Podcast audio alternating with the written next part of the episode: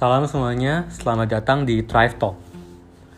Ya, akhir-akhir ini saya sering mendapatkan cerita dan curhatan dari beberapa teman ya tentang kegalauan-kegalauan yang mereka harus hadapi terutama terkait keputusan-keputusan yang harus mereka buat. Ya, beberapa ada yang terkait masalah kehidupan, yaitu masalah ya tentang pasangan hidup mungkin, lalu juga ada tentang bagaimana keuangan, lalu juga ada tentang keputusan untuk karir seperti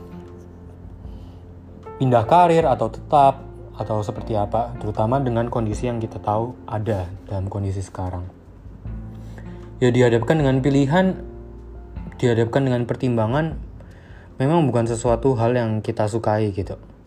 Ya kita harus memilih sesuatu yang ada di depannya kita itu nggak selalu gampang gitu nggak semua pilihan itu semudah memilih menu makan siang gitu. Atau menu makan malam. Itu pun saja kita masih sering pusing gitu untuk memilihnya. Dan ya sering kali dalam kehidupan kita ya dalam memilih atau mengambil keputusan ya tidak ada kata terserah sebagai opsi. Ya mengambil keputusan selalu membuat kita atau memposisikan kita menjadi sulit terutama ketika keputusan itu mempunyai pengaruh yang sangat besar dalam kehidupan kita dan kita juga uh, masih berandai-andai tentang apa yang akan ada sebagai konsekuensi dari pengambilan keputusan itu. Ya mungkin jika kita lihat tentang pengambilan keputusan ada beberapa hal yang bisa kita pertimbangkan ya terutama dalam memilih atau dalam mulai memper, mempertimbangkan se, uh, beberapa opsi yang akan kita putuskan gitu. Mungkin dari yang paling mendasar adalah ketika kita dihadapkan sebuah pilihan sebisa mungkin atau lebih baik untuk jangan pernah menghindar gitu. Ya sering kali ketika kita dihadapkan dengan uh, keputusan yang harus dibuat ya Beberapa dari kita mungkin memilih untuk lari atau pura-pura tidak tahu atau bahkan menunda.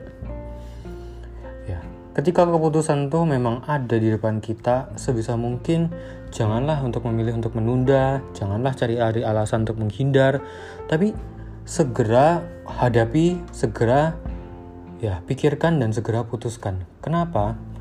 Karena keputusan itu apa pun yang terjadi pasti harus kita ambil gitu entah sekarang atau entah nanti keputusan itu tetap harus dibuat.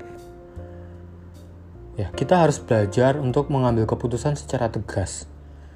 Ya kita sadar juga bahwa keputusan yang salah itu bahkan selalu lebih baik daripada tidak mengambil keputusan sama sekali gitu. Ya kita nggak pernah akan mendapatkan progres apa pun kalau pilihan itu selalu nggak pernah dibuat hanya kita tunda atau hanya kita lari dari situ gitu Hal kedua mungkin yang bisa kita pertimbangkan dalam pengambilan keputusan dalam kita dihadapkan dengan sebuah pilihan pilih yang terbaik. Ya ya pastilah namanya uh, dihadapi dengan sebuah keputusan pasti harus pilihan terbaik. Tapi apa definisi kata terbaik dalam sebuah pilihan gitu? Ya kita harus sadar bahwa pilihan yang terbaik itu bukan yang selalu yang tentang yang paling keren atau paling rumit. Bukan keputusan yang paling baik buat kita itu bukan selalu yang paling mahal, bukan selalu yang paling mewah, atau mungkin banyak alasan-alasan lain. Tapi pilihan yang terbaik itu hanya ada satu kriteria, yaitu pilihan yang terbaik untuk diri kita masing-masing. Jadi kriteria seperti apa itu? Itulah yang harus kita temukan terlebih dahulu dari diri kita apa pilihan terbaik buat kita? Ya, pilihan terbaik buat kita, diri kita sendiri, harus minimal memuat yang pertama adalah kebutuhan yang harus dipenuhi. Kita harus fokus pada tujuan itu dulu. Setiap keputusan yang kita ambil, kita harus pastikan bahwa oke, okay, pilihan ini memang bisa memenuhi apa yang menjadi kebutuhan diri kita masing-masing. Ya, kita harus sadar bahwa setiap pilihan yang kita ambil ini paling enggak harus menjadi jawaban dari apa yang kita butuhkan sekarang gitu. apa pun pilihannya, pastikan hal-hal yang mendasar ini bisa dipenuhi dulu gitu. Ya jangan sampai ya kita gegabah memilih pilihan yang terdengarnya mudah atau baik. Namun sebenarnya gak menjawab apa kebutuhan atau permasalahan yang kita mau selesaikan saat ini gitu. Di sini juga menjadi penting bahwa keputusan yang terbaik itu berarti adalah keputusan yang memang ya tailor made atau secara khusus dibuat untuk diri kita. Jadi kita nggak bisa ya memilih sebuah keputusan hanya dengan alasan bahwa ikut-ikut atau segala macam. Ya kita mungkin bisa e, mempertimbangkan saran dan rekomendasi dari beberapa orang di sekitar kita. Tapi keputusan itu adalah yang membuat kita sendiri dan kita harus yakin bahwa setiap keputusan yang kita ambil itu sudah melalui evaluasi dari diri kita sendiri. Lalu pilihan yang terbaik buat diri kita sendiri juga harus mempertimbangkan bahwa pilihan itu bisa kita jalani, bisa kita penuhi.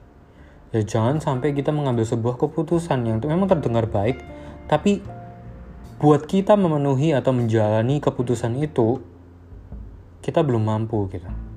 Ya kita nggak mampu, kita nggak siap buat menghadapinya. Ya, dua hal ini yaitu jangan menunda atau jangan cari alasan dan memilih yang terbaik. Mungkin ini adalah hal yang paling mendasar ketika kita dihadapi dengan sebuah pilihan. Ya, mengambil keputusan, apalagi keputusan-keputusan penting itu seperti tadi dikatakan di awal bahwa bukan sesuatu yang mudah gitu. Banyak pilihan yang harus kita buat dalam hidup. Dan mungkin keputusan-keputusan ini gak akan pernah berhenti gitu. Ya tentang mulai dari masalah karir, masalah keuangan, masalah pasangan hidup, masalah masalah-masalah lainnya yang kecil besar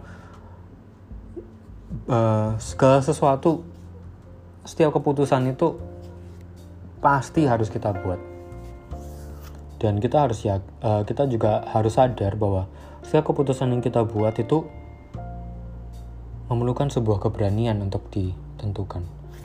Ya, keberanian dari diri kita untuk sadar, keberanian dari diri kita untuk memutuskan, mempertimbangkan dan memilih. Di sinilah mungkin yang kita bisa lihat bahwa dalam memilih perlu suatu keyakinan perlu sebuah iman dari diri kita yang kita pegang erat gitu.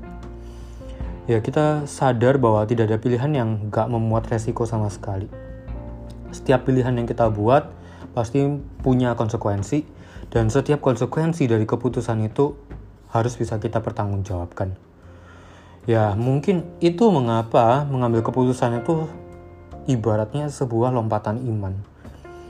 Leap of faith Ya, seperti banyak kata orang dalam mengambil keputusan, kita harus mendengarkan apa kata hati.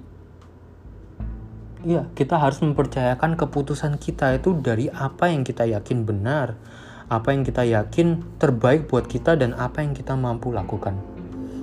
Ya, tentang apa yang akan kita hadapi setelah pilihan itu dibuat, apa pun itu harus kita hadapi dengan siap. Karena memang itu konsekuensi yang sudah hadir, timbul dari pilihan yang sudah kita buat. Dan kembali keputusan yang udah kita buat adalah dari rasa yakin kita pada diri kita masing-masing. Ya, akhir kata untuk menutup episode kali ini dalam kehidupan ini kita nggak akan pernah lepas dari apa yang namanya keputusan dan apa pun yang sedang kita hadapi sekarang, keputusan apa pun yang harus kita buat sekarang, besar atau kecil, kita harus hadapi. Ya, selamat mengambil lompatan-lompatan iman. Selamat membuat keputusan besar, memperjuangkan apa yang kita yakini, dan meraih apa yang kita impikan.